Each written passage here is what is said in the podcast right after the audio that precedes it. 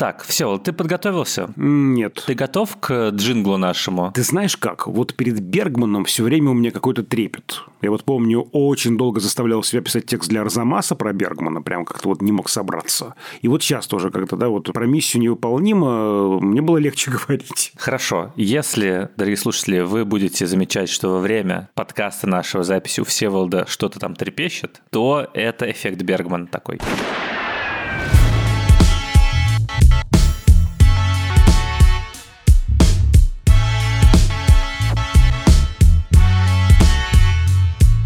Всем привет! Это подкаст Кинопоиска крупным планом. Меня зовут Дуля Джинайдаров, я редактор видео и подкастов Кинопоиска. А я Всеволод Коршунов, киновед и куратор курса «Практическая кинокритика» в Московской школе кино. Каждую неделю мы обсуждаем новинки проката, иногда разбираем классические фильмы, а еще советуем, что посмотреть.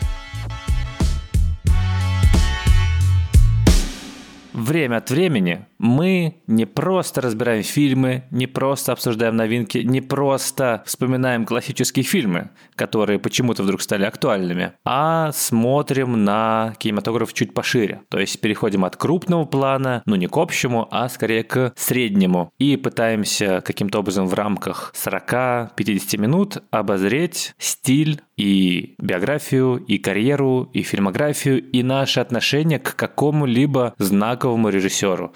Уже были, разумеется, Эйзенштейн, Тарковский, Тарантино, Гай Ричи, Жан-Люк Гадар, Кубрик. И сейчас мы подступаемся к очередному метру, очередному столпу кинематографа мирового, европейского, авторского. Мы сегодня будем обсуждать одного из любимых режиссеров Всеволода. Это Ингмар Бергман великий шведский режиссер, снявший больше 40 фильмов. Если мы считаем с телевизионными, короткометражными, документальными, то 64. Он один из тех, кто снял огромное количество картин, при этом еще успевая работать в театре. Он еще очень крупный же театральный режиссер, да, и, собственно, театроведение, киноведение спорят, да, как бы тянут в разные стороны Бергмана. Нет, он наш, нет, он наш. Невероятно продуктивный человек. Когда вот я валяюсь на диване и думаю, почему же я вот сегодня такой тюлень? Я иногда вспоминаю про Бергмана и думаю, ой, кажется, пора вставать. Ингмар Бергман безоговорочно один из самых влиятельных авторов в истории мирового кино, о котором уважительно и трепетно отзывались другие великие мастера, от того же Стэнли Кубрика до Вуди Аллена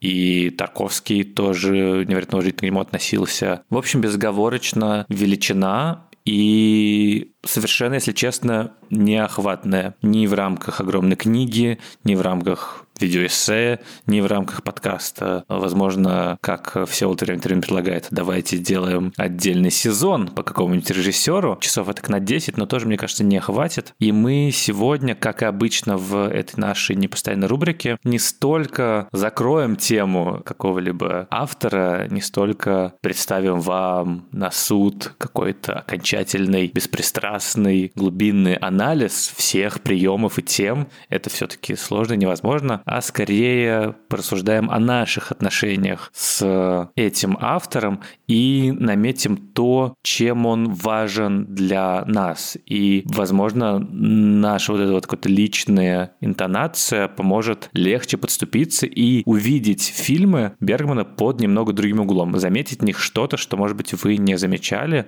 и, возможно, для кого-то станет толчком к знакомству с его кинематографом.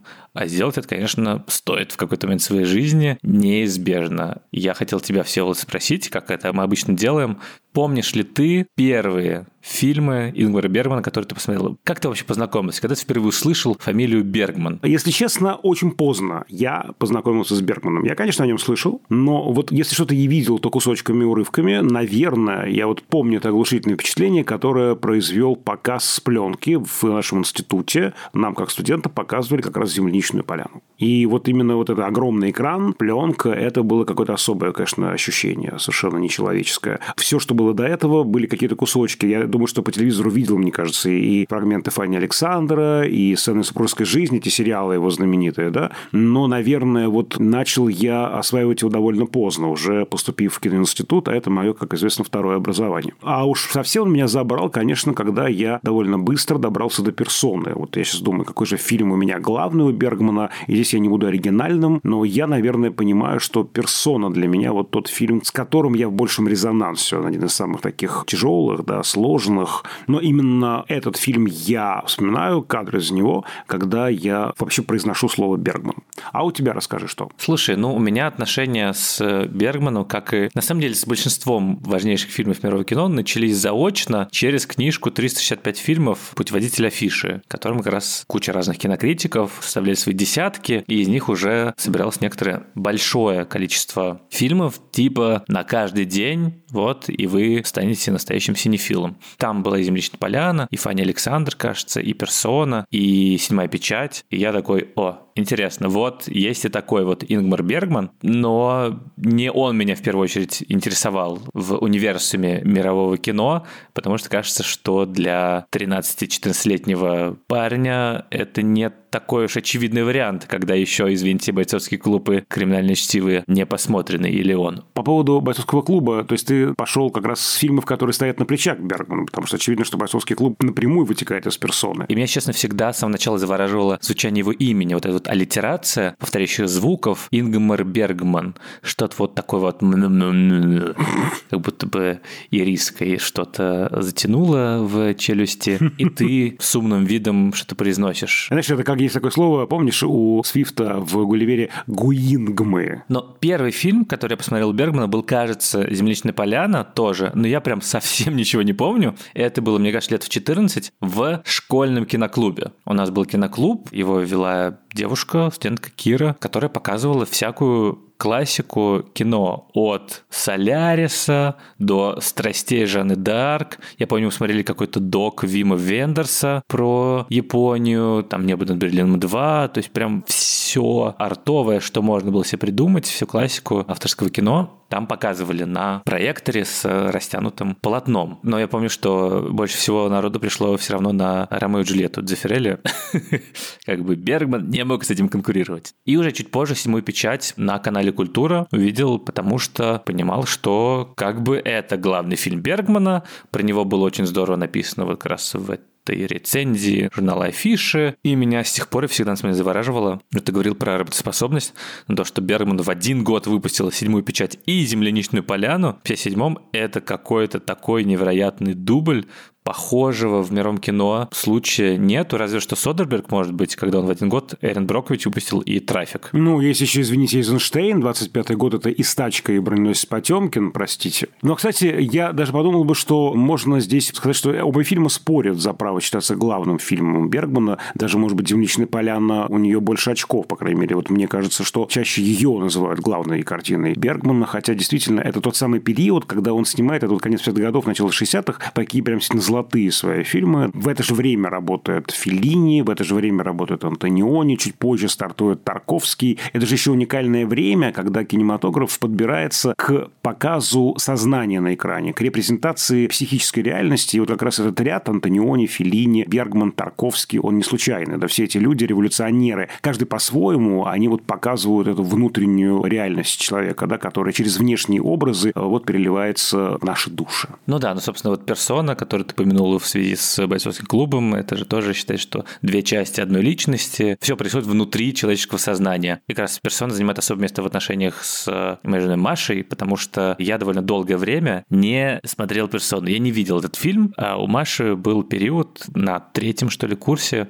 когда она смотрела «Запойна Бергмана». И она говорила, ну, после того, как я на кинопоиск устроился вообще, что ты, конечно, не настоящий знаток кино, потому что, вообще говоря, и персону даже не смотрел. Вот это такой мем наш был, а потом мне по какой-то необходимости надо было посмотреть персону. Вот я все-таки закрыл этот гештальт, и с тех пор я считаюсь настоящим знатоком синефилом в нашей семье. Но это, мне кажется, важно, что Бергман как раз вот наравне с Филини, Антониони, Тарковским, это один из столпов авторского кино, настоящего кино, без знания которого ты как бы не имеешь права называться, вообще говоря, синефилом, любителем кино. Это какой-то обязательный пункт любой киноведческой программы, который проник в массовое сознание. То есть это такой условный образ кино с большой буквы К, который даже часто высмеивается. Условно в 500 дней лета, например, есть замечательный отрывок в середине, когда Джордж Горн Левит после расставания идет в кинотеатр, и там сначала какую-то французскую муть крутит, заунывную, с клоуном, с шариком, который улетел, а потом э, несколько пародий на Бергмана, собственно. Ты тоже смотришь и думаешь, ну да, вот это вот как бы выспренными мизансцены, какой-то очень... Ну, с первого поверхностного взгляда, я не говорю, что это так, я не говорю, что так считаю, но может показаться претенциозным повествование,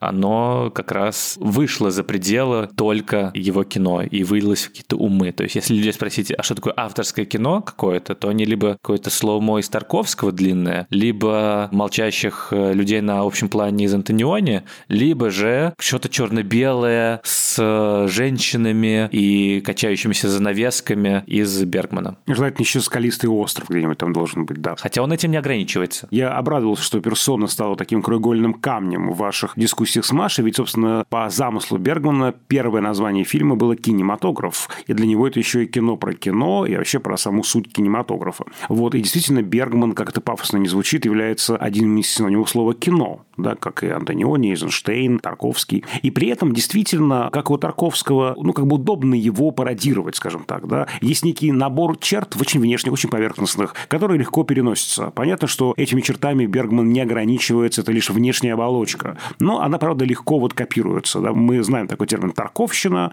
да, вот фактически можно же уже вводить термин «бергмановщина», да, вот особенно начинающие режиссеры, студенты киношкол очень любят вот такую э, какой-то заум э, на экране выражать, как бы выдавливая себя влияние, да, этого Бергмана. Тоже важно, кстати, я не очень даже ругаю этих студентов, потому что, правда, нужно из себя это выплеснуть. У нас есть у каждого такой набор авторов, и пока мы не выплеснем это из себя, мы к себе, собственно говоря, и не приблизимся. Да, кстати, это одна из причин, почему мне нравится Бергман и его путь в искусстве, ведь он первые 15 лет своей карьеры снимал какую-то поденщину на телевидении, то есть абсолютно ремесленные вещи, и только в 50-х годах он, наконец, пришел к тому, что вот это мое кино. Ну, чуть пораньше, в конце 40-х, я думаю, да. И это здорово, мне кажется, это адекватный, нормальный путь, потому что у многих людей, которые начинают в кино и пытаются снимать под давлением и весом и грузом ожиданий от самих себя,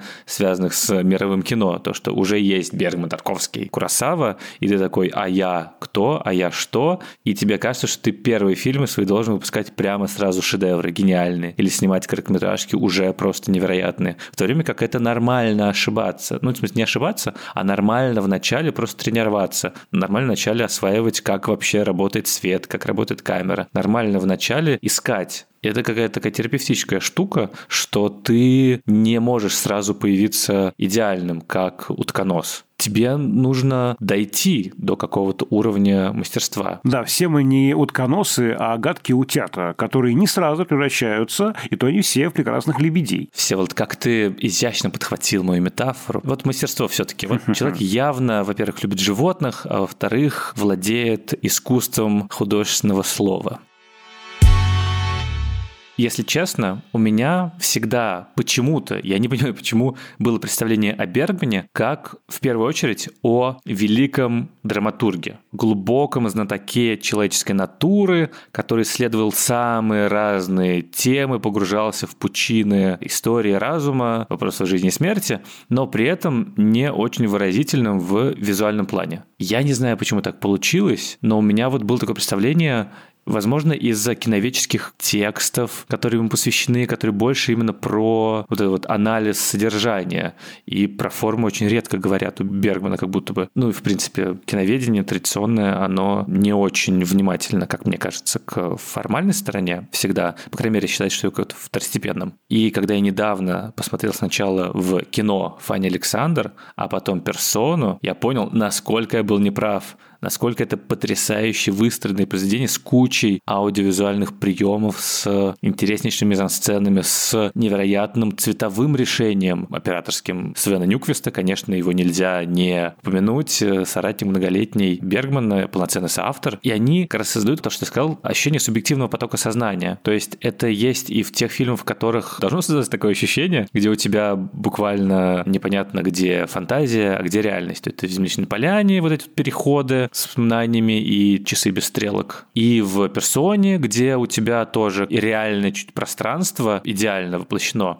И в Фане Александр, например, который так точно и просто показывает этот контраст между невероятным счастьем детским, вот этим рождественским, и аскетичным религиозным несчастьем, страданием, что ты понимаешь, насколько он владеет именно ремеслом, как он здорово может показывать разные состояния с помощью простых и как будто бы внешне не прям сильно выразительных средств. То есть, ну, часто у него телевизионная камера, действительно, ну, какие-то такие простые, там, общие планы и так далее, но вместе с тем, когда он хочет, когда ему нужно, он, конечно, спокойно может и показать как он умеет. Это в шепотах и криках, да? Красный цвет с белым. Красный, белый, да-да-да. Черный там еще есть. Ты понимаешь, ну, что ты смотришь кино, в котором есть решение, в котором не просто так у тебя что-то какого-то цвета, а иногда он может и это прятать. Буквально, как, не знаю, Фанни Александр, где ты просто смотришь за историей и ощущаешь нужное настроение, атмосферу, которую создает Бергман. Или в сценах из супружеской жизни, там тоже скорее больше нас волнуют отношения, да, нюансы психологические, нежели работа камеры. Да, но при этом каждый раз это осознанный выбор, ну то есть потому что сцены из супружеской жизни как раз это должно создавать ощущение телефильма, того, что шведские семьи, включая телевизор, могут смотреть вместе и понять, что это про них, что это не какое-то кино, что это не как-то интересно вычурно сделанные фрески,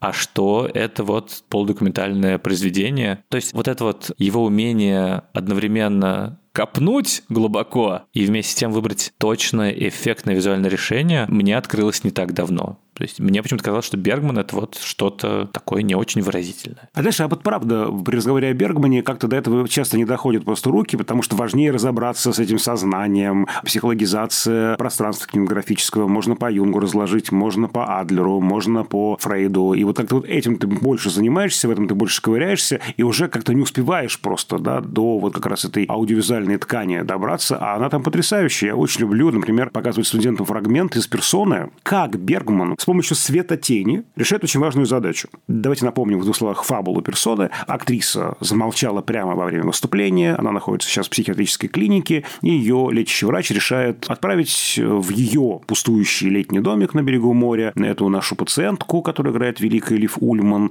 и медсестру, которая играет не менее великая Биби Андерсон. И вот эти две женщины. Фактически в фильме все время две женщины в кадре. Одна причем молчит, актриса, другая все время говорит, медсестра. И в какой-то момент возникает обида у медсестры на актрису. У нее возникает некий план. И Бергману важно спрятать от нас эмоции Биби Андерсон. Что он делает? Он, во-первых, блокирует это общим планом. То есть там что-то происходит в кадре. Выходит, значит, э, Биби Андерсон, что-то разбивает, э, убирает осколочки. Мы не видим подробностей, общий план. Потом мы приближаемся к ней, средние крупные планы, но у нее широкополая шляпа, которая дает э, тень на ее лице. Глаз мы ее не видим. Потом она входит в дом, и там еще раз фокус у него есть. А потом они с героиней или Фульман выходят на пляж. Сейчас вот мы на крупном плане, наконец, солнечно же все, да, увидим глаза. Что ты задумала, что у тебя на душе. И она вот прямо раз и надевает темные очки а героиня как раз Ли Фульман, вот ее слепит солнце, она закрывает глаза, и ее глаз мы тоже не видим. Вот, то здесь много разных решений. В первую очередь рисунок светотени помогает ему прятать от нас да, эмоции персонажей. Вот это очень интересно. Казалось бы, да, здесь действительно важнее психологическая ткань, да, почему, что происходит, и обычно мы про это говорим. Но решение-то на экране пластическое, оно же вот конкретно аудиовизуальное, и они невероятно точные, они вот, правда, невероятно яркие. И вместе с тем меня поражает то, насколько насколько велик бывает его творческий замах и с каким изяществом и ловкостью он его оправдывает. То есть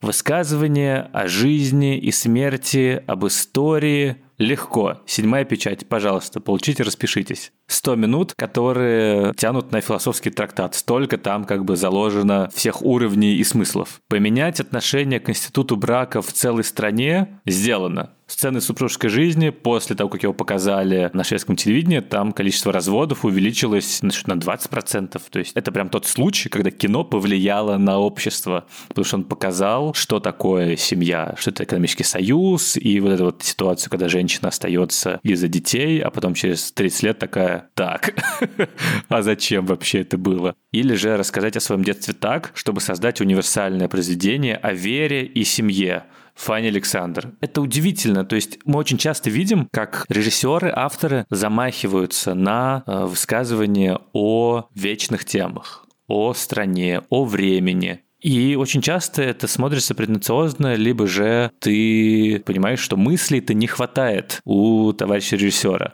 В случае с Бергманом нет. Каждый раз ты думаешь, ого, ничего себе, вот ультимативное высказывание о старости памяти. Ну, как бы, наверное, ты не можешь все рассказать об этом и создать какое-то законченное произведение и буквально закрыть тему. Но нет, земляничная поляна, вот она. Это так удивительно, что это такой масштаб, и вместе с тем, ну, не легкость, с которой он к этому подходит, а какая-то деловитая уверенность, что каждый раз он такой, хоп, сниму хоррор. И снимает, черт побери. Да, или отношения матери и дочери. Осенняя соната, тоже выдающаяся совершенно картина. Как пережить травму потери близкого, это, кажется, шепоты и крики, да, как раз? Да-да-да, там буквально тяжелая болезнь, ожидание смерти, и как с этим справиться, и как люди вообще про это думают, что с ними происходит. Или одна из главных тем Бергмана – это вообще Бог, да, богоборчество, поиск Бога, и это у нас трилогия причастие, молчание сквозь тусклое стекло. Правда, у него такие важные темы, потому что, конечно, это экзистенциальный режиссер.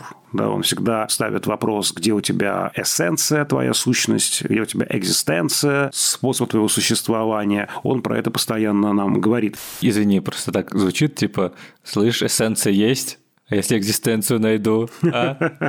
В чем еще такая сила Бергмана? Да? Он про человека, э, независимо от того, где бы вот он ни жил, да? он о его э, каких-то проблемах. И он еще и о современном человеке, потому что одна из главных проблем человека 21 века – так называемая десенсибилизация, оторванность от собственных чувств. Мы много чего чувствуем, да, но мы можем не понимать, что мы чувствуем, до конца не распознавать собственные чувства, бояться признаться себе, а уж тем более другим в собственных чувствах. И вот про это, например, например, есть замечательные слова в фильме «Сцены супружеской жизни». Это произносит как раз персонаж Эрланда Юзефсона. Когда речь идет о чувствах, то мы с тобой здесь совершенно безграмотные. Нас с тобой учили всему. Построению тела, сельскому хозяйству в притории, квадратам и гипотенузам, и как извлекать корень и всему прочему. Но нас с тобой не научили единственному слову – душа. Мы беспочвенные незнайки, когда речь идет о нас и о других. Вот это самопознание – очень важная часть, мне кажется, в фильмах Бергмана. Мы через его персонажей узнаем себя, узнаем других людей. Мы оказываемся в большем контакте вот с этой чувственной сферой, которая от многих из нас, не от всех, к счастью, закрыта или открыта недостаточно. И вот это очень важно, потому что у Бергмана эти чувства поначалу сдерживаются, конечно, часто, да, потом наружу, да, вспомнить осеннюю сонату, этот потрясающий 36-минутный кульминационный диалог матери и дочери. В этой сцене нет ничего, кроме двух персонажей, кухни и диалога, но оторваться невозможно. И вот эти оголенные чувства, когда наконец-то они позволяют себе высказать все, что думают, что у них накопилось. Эва, милая, вспомни. Я отказалась от своей карьеры, чтобы остаться с тобой и папой. У тебя болела спина, и ты уже не могла сидеть за роялем по шесть часов в день. Тебе уже не пели дифирамбы, публика к тебе охладела. Что ты говоришь? Помилуй. Уже не знаю, что было хуже когда ты жила дома, изображая жену и мать, или когда ты уезжал на гастроли. Ты слово «легкость» сказал, да? Это очень правильное слово для Бергмана. У Бергмана же есть такая репутация. Я сам тоже пережил увлечение именно этими разговорами о Бергмане. Депрессивный, экзистенциальный, вот такой сложный, страдания бесконечные. Но вот как кончаются шепоты и крики? Он сам называет этот фильм фильмом утешением. Они кончаются не смертью, и не оплакиванием, и не ужасом, и не похоронами. Они заканчиваются счастьем, тем моментом, когда все было хорошо. Кино вот позволяет нам вот эту пленку крутить туда-сюда, пленку наших эмоций, и останавливать ее в тот момент, когда нам хорошо. Вот в нем есть это какое-то вот легкое ощущение от жизни. Да, в жизни много страданий. Да, в жизни много бед. Да, в жизни много непонятного. Ты сам. Есть вселенная, которую очень сложно изучить. Но при этом у Бергмана есть принятие этого. Принятие этой непознаваемости мира, непознаваемости самого себя. И отсюда возникает это ощущение легкости с которой ты открываешься этой жизни. Вот мне кажется, это очень важно. Я не сразу это увидел в Бергмане, кстати. Поначалу, по молодости, я видел только первую половину, такую тяжелую, грустную, отталкивающую, конечно, от его фильмов. Но у него есть вторая часть. Он ведь начинает вообще с таких легких, светлых картин. Вообще там у него есть комедии в раннем периоде, как мы знаем. А потом как будто бы уходят фильмы типа «Час волка». Но если мы посмотрим на его творчество вот вообще в целом, я в нем вижу больше надежды. Знаешь, за что я уважаю Бергмана? Странная фраза немного. Я сейчас голосом Бергмана. Ты меня уважаешь? Все, ты голос Бергмана в озвучке 90-х немного. А особо уважение, между прочим, вот мы сейчас шутим, а оно очень важно, правда? Ну, вот режиссер, который вызывает уважение. Это правда, да. Его, наверное, сложно любить. Ты так уже про Кубрика сказал, и нас за это попрекнули в нашем телеграм-канале. Как это можно не любить Кубрика? Кто-то любит. Окей, теплые чувства нежности, какой-то привязанности, когда тебя спросят какой-то любимый фильм, то любовь все-таки связана с счастьем каким-то, с чем-то более безмятежным. Бергмана я, конечно, люблю отдельные фильмы в каком-то таком смысле, но больше уважаю. То есть это именно как на чаше весов, если что ты больше любишь или уважаешь. Больше уважаю какой-то сейчас действительно застольный немного у меня тейк был.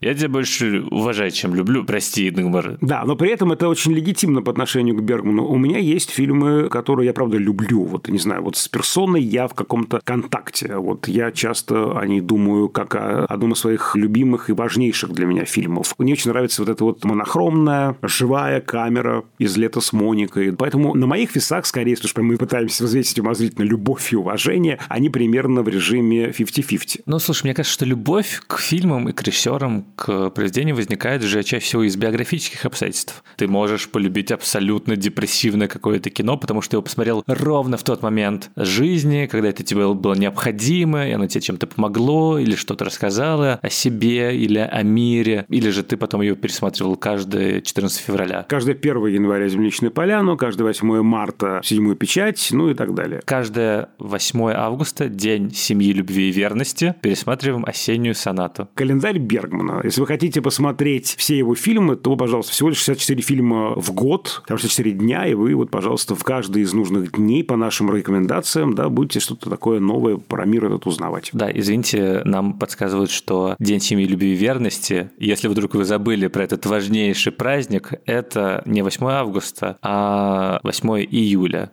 Так что простите. А 8 августа у нас другой праздник. Международный день альпинизма, день рождения холодильника, Всемирный день кошек и день цукини. А также день памяти нотариусов, пострадавших от преступлений и беззакония. И день замороженного заварного крема. День крысоловных мелодий и день собачки Одди. Я безмерно уважаю Ингмара Бергмана за то, что он в какой-то момент после Фани Александр сказал «Я заканчиваю снимать фильмы и закончил снимать фильмы, а не как обычно это бывает, прощается, но не уходят, либо же уж лучше бы попрощался и ушел, чем снимал бы то, что снимает. И после Фани Александр он только писал сценарии и делал что-то для телевидения. И это же так важно, суметь уйти вовремя, понять, что это твой пик, что тебе, например, больше нечего сказать в этой форме, что ты больше не хочешь загружать универсум мировой культуры еще каким-то дополнительным слоем. Я немножко залип, потому что я вспомнил, что Сарабанда же у него еще есть более поздний фильм. Но он есть в киноверсии, есть в телеверсии. Ну, посчитаем его телевизионные картины, да. Насколько я понимаю, Сарабанду ну, во-первых, он снял 85 лет. Я смотрел только отрывок небольшой. Это же продолжение сцены супружеской жизни, да? Да-да-да. И даже, исходя из того, что это телефильм, насколько понимаю, не зря Вингур Бергман еще 85 лет снимал мощное кино. На самом деле это тоже удивительно, что он же наш современник. Он в 2007 году умер, мне 15 лет было. То есть я жил в одно время с Ингмаром Бергманом, хотя он начал снимать за 40 лет до моего рождения. Это какой-то такой удивительный факт. Не знаю, мне, честно, странно думать, что Ингмар Бергман мой современник. Так же, как было странно думать про Гадара, если честно. Я помню, когда умер Бергман, у меня такие интересные впечатления, странные. Я был на Сицилии у друзей в гостях, мы валяемся на пляже, и по пляжу такой пошел шепот. Умер Бергман. Все такие обсуждают, умер Ингмар Бергман. Потом в другую сторону пошел шепот, да, и с левого края, значит, на правый край пляжа умер Микеланджело Антониони. Они, правда, умерли в один день. Два столпа мирового кино. Что это за пляж? Пляж киноведов. Нет, ну, я не помню, кстати, первую новость, но Антониони все-таки важная фигура, итальянская. Понятно, что для Италии это важная была новость. Вот, и есть такая формула, и умерли в один день. Вот, и эти два великих режиссера, очень разных, хотя при этом много созвучий в их творчестве, вот они, правда, вот умерли в один день, как бы смерть их зарифмовал. Это было 30 июля 2007 года, как сейчас помню. Да, напоследок, может быть, стоит сказать, вдруг кто-то не знает, Бергман не только в театре и кино отметился, но и в литературе. У меня просто давняя, если честно, задача прочитать «Латерну магику», наконец. Это вот его автобиография, которую издательство «Вагриус» озаглавило «Жестокий мир кино». Вот. И я даже начал читать перед подкастом, решил все-таки еще и чуть-чуть прочтить. Это, конечно, идеальная автобиография. На первой странице сам Бергман чуть не умирает в младенчестве от истощения. На четвертой пытается задушить маленькую сестру в кроватке. И я такой, офигенно, понятно, откуда Бергман растет, и очень круто, что он вот так вот все рассказывает. То есть как в фильмах он выворачивал себя, просто там как бы не про себя рассказывал, а через других личностей, так и в литературе максимально честно пишет про свои чувства. То есть это, мне кажется, очень смело. Ты знаешь, ну вот опять же, хочу вернуться к своей персоне любимой, да, вот мы буквально ведь невидимым проводом подключены к некому сознанию. Перед нами вроде как две женщины, да, но можно подумать, что реально только одна из них медсестра вообразила себя актрисой, актриса вообразила себя медсестрой, или же нет никакой актрисы и нет никакой медсестры. Это просто два модуля психики, две части чьей-то души, образы чьего-то сновидения, возможно, Ингмара Бергмана. И мы фактически вот этим невидимым проводом подключаемся в любом фильме Бергмана к нему самому. Я вот здесь согласен с тобой в том смысле, что он черпает все свои страшные истории из себя, из своих снов, каких-то переживаний. Вот тот же Исаак Борг в «Земляничной поляне», как он сам говорит, это я. Только тогда Бергману было 40, а Боргу было под 80. Играет его классик значит, мирового кино Виктор Шостром. Но переживает этот персонаж Шострома то, что переживает 40-летний Бергман. Ощущение этого холода бесконечного, близости смерти и некого итога, который ты пытаешься подвести и как-то не можешь подвести. Это предельная откровенность, это искренность, это вычерпывание историй, да, эмоций, какого-то драйва кинематографического изнутри самого себя. Это очень ценно для Бергмана. Часто его тоже ассоциируют с каким-то холодным режиссером, головным, интеллектуальным. Вот, опять же, персона фильм «Кроссворд», который нужно разгадывать. А там много живого, которое не может не затронуть. Если вот мы так на него посмотрим, да, а не как на холодного классика. Мне кажется, это будет очень полезно для входа в этот мир. Поэтому, если вы боитесь прикасаться к Берману, умоляю вас, не бойтесь. За всем этим холодом, совершенством формы, может быть, скучнятиной черно-белой, скрывается что-то очень живое и близкое. Вот я вам очень рекомендую без раздумий включать Бергмана, и вы, я думаю, найдете это. Каждый найдет что-то свое. Наша постоянная рубрика, когда мы говорим про режиссеров, это выбираем любимые сцены. Из фильмографии я две скажу. Первый — это прям момент небольшой. В финале Фанни Александр, если помнишь, у главного героя умирает отчим, который его терроризировал. Вроде бы все хорошо, и там вот эта вот сцена в темном доме, и Александр как бы ходит, хочет куда-то выйти, и уже как бы он освободился от гнета этого отчима своего, и он идет, и внезапно возникает его отчим мертвый. Я не помню, то ли он ему подножку делает, то ли подзатыльник дает и говорит, я всегда буду с тобой. И это так точно и грустно, что люди, которые нанесли нам травму какую-то в прошлом, на самом деле всегда остаются у нас в голове. И ты всегда на них оглядываешься, и ты всегда ведешь с ними какой-то внутренний диалог. И ты пытаешься жить, но вместе с тем не можешь не чувствовать этого влияния, и как будто бы твои действия сковываются чужим взглядом. И это все вот в одном коротком кадре, в одной короткой мизансцене показано. А вторая, мне кажется, самая мощная в «Осенней сонате». Если помнишь, там есть момент, где сначала Ли Фульман, дочка, играет какую-то сонату Шопена, а потом мама, знаменитая пианистка Ингрид Бергман, показывает, как надо и рассказывает параллельно, что Шопен чувствовал и переживал во время написания этого произведения, и как бы проводят мастер-класс по анализу музыкального текста. В Шопене много чувства, Эва, и совершенно нет сентиментальности. В этом прелюде Шопен не грезит. Он говорит о своей боли мудро и сдержанно. Нужно играть его спокойно, строго, даже сурово. Вот послушай первые такты. Это боль, но не на показ. Она ненадолго стихает и возобновляется с такой же силой. Снова та же печаль, снова душевная смута. Страдания, сдержанность и благородство. Мне кажется, я до этого фильма не то чтобы как-то особенно вслушивался в музыку, и прям вот понимал, что любое музыкальное произведение это на самом деле тоже ну, высказывание, тоже рассказ, тоже текст, который тоже можно прочитать, что в нем не просто сочетание нот, а что в нем есть настроение, в нем есть повороты. И это было для меня таким мини-открытием культурологическим внутри фильма само по себе.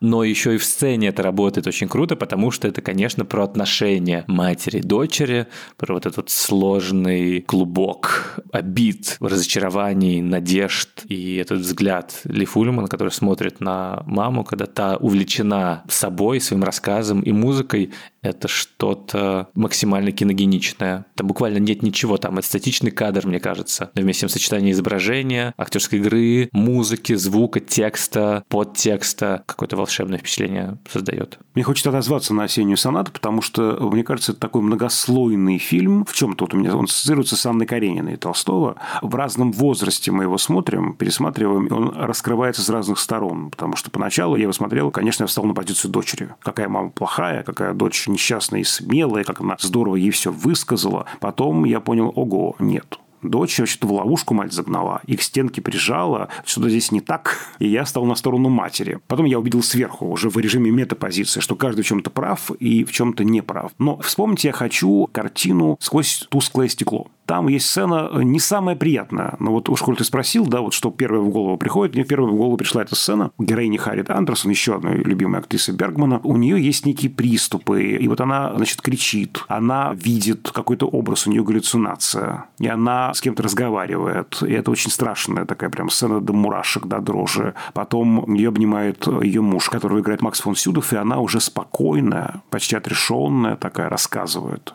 что это был Бог и Бог предстал в образе паука.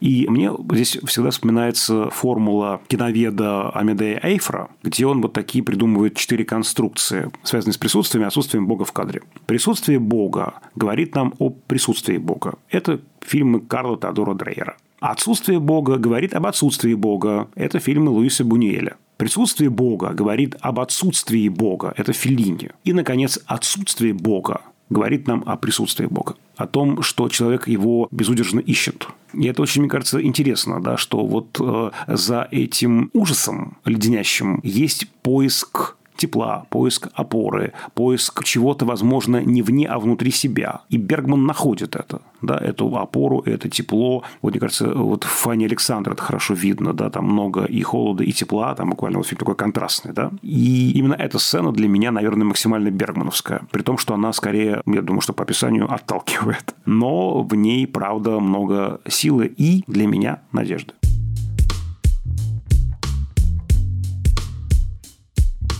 С вами были, как обычно, Даулет Женайдаров и Всеволод Коршунов. Друзья мои, напомню, что нас можно найти на всех подкаст-платформах от Яндекс Музыки до Apple Podcasts. Пожалуйста, ставьте сердечки в Яндекс Музыке, если вам нравится то, что мы делаем, и звездочки в Apple Podcasts. Пишите там отзывы и пишите нам развернутые комментарии на почту подкаст собака кинопоиск.ру. Еще у нас есть YouTube-канал подкасты Кинопоиска. Подписывайтесь на него и слушайте там наши новые эпизоды эпизоды, и комментируйте, и ставьте лайки, и шерьте его во всех соцсетях. Вообще, в принципе, не стесняйтесь рассказывать о наших э, новых выпусках, о нашем подкасте в соцсетях. Подписывайтесь на телеграм-канал общим планом, там есть новые эпизоды, всякие материалы, ссылки, анонсы того, где нас со Всеволодом можно еще увидеть и услышать, кроме этого подкаста и наших мест обитания привычных. Я так говорю, как будто бы мы живем в лесу и на полянке в Норке Нью-Йорке. Наш ареал, земляничная поляна. В общем, э, до скорых встреч. А над этим эпизодом работали звукорежиссер Калера Кусто и продюсер Бетти Исакова. До свидания. Покедова. Всегда мечтал закончить подкаст про Бергмана словом «Покедова».